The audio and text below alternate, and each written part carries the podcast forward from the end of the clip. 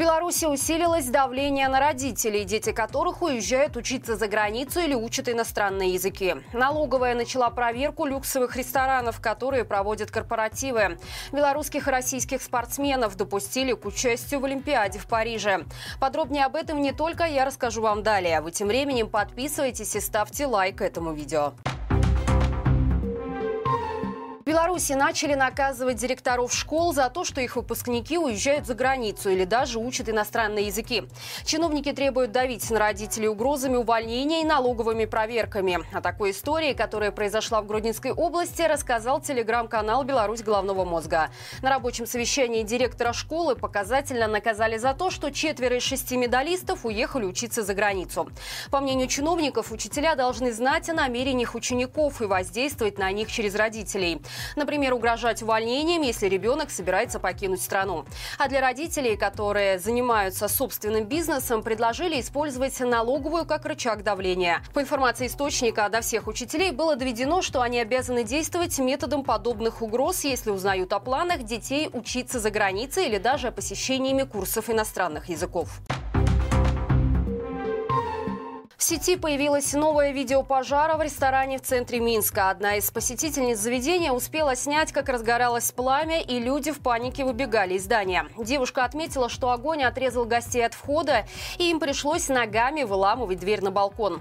По словам автора ролика, героем страшного вечера стал бармен, который спас всех посетителей. Девушка считает, что пожар возник из-за того, что официант слишком высоко поднял свечу фонтан, от которой загорелась ткань на потолке.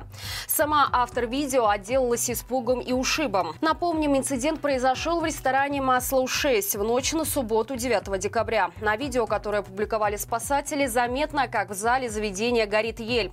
Сразу после происшествия в МЧС сообщили, что все случилось из-за нарушения правил использования пиротехнического изделия.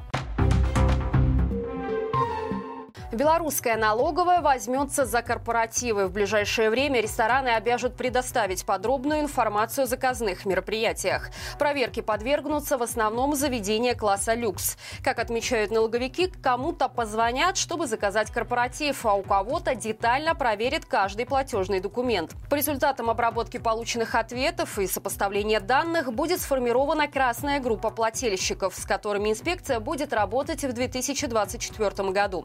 Более того, в таких ресторанах в период с 23 декабря по 3 января будет установлен видеомониторинг. Отметим, в этом году налоговики тщательно проверяли фастфуды. Результаты этих проверок пока неизвестны. Беларуси начали изымать имущество у представителей демократических сил. На сегодняшний день выписано уже 145 ордеров на арест. Наибольшее внимание режима приковано к Координационному совету, который Следственный комитет называет прототипом парламента. Так совпало, что в феврале параллельно пройдут выборы в КС и Палату представителей. Как считают Демсилах, это и стало причиной активизации силовиков. Арестовывают чаще всего квартиры, дома и комнаты. Причем узнать об этом получается не всегда, так как люди люди, которые присутствуют при обыске, находятся под подпиской о неразглашении. Имущество отбирают у тех, кто на данный момент находится за границей. Это политики, активисты, эксперты, которых судили в рамках заочных судов. Демократические силы уверены, что изъятое имущество пойдет на погашение штрафов в пользу государства. Но, как показывает практика, такие квартиры покупать никто не хочет. Из арестованного имущества в 2020 и 2021 годах пока удалось продать только квартиру Светланы и Сергея Тихановского. Тихановских. Евросоюз будет применять санкции до тех пор, пока власть Беларуси не будет избрана демократическим путем. Об этом заявил глава европейской дипломатии Жозеп Барель, отметив, что ситуация в нашей стране становится все более сложной. По словам политика, несмотря на множество проблем по всему миру, Европа не забывает о Беларуси. Барель также заявил о дополнительной финансовой поддержке в 30 миллионов евро для гражданского общества и демократических сил. Таким образом, всего на эти цели с 2020 года было выделено более более 140 миллионов евро. Политик заявляет, что такие меры дают возможность оказывать давление на режим, чтобы освободить всех политзаключенных, прекратить репрессии и организовать демократические выборы.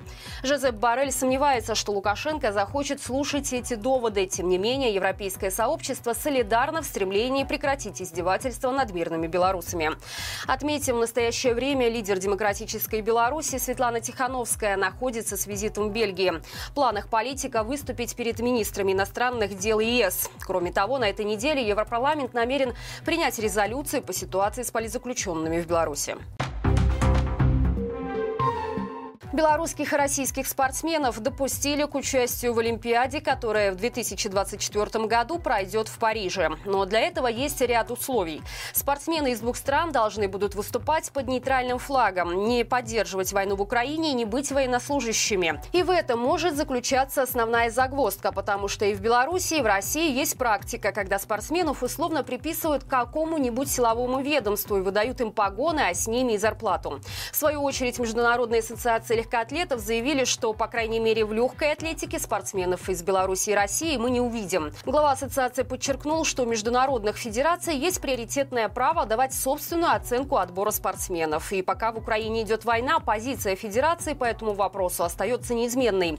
В Киеве тоже отреагировали на решение МОК и заявили о готовности отказаться от участия в соревнованиях. Олимпийский комитет Чехии также раскритиковал допуск российских и белорусских спортсменов к Олимпиаде, пока в Украине идет война война. А местный журнал «Рефлекс» предложил для них форму, сгенерированную через нейросети. Это костюмы, запачканные кровью.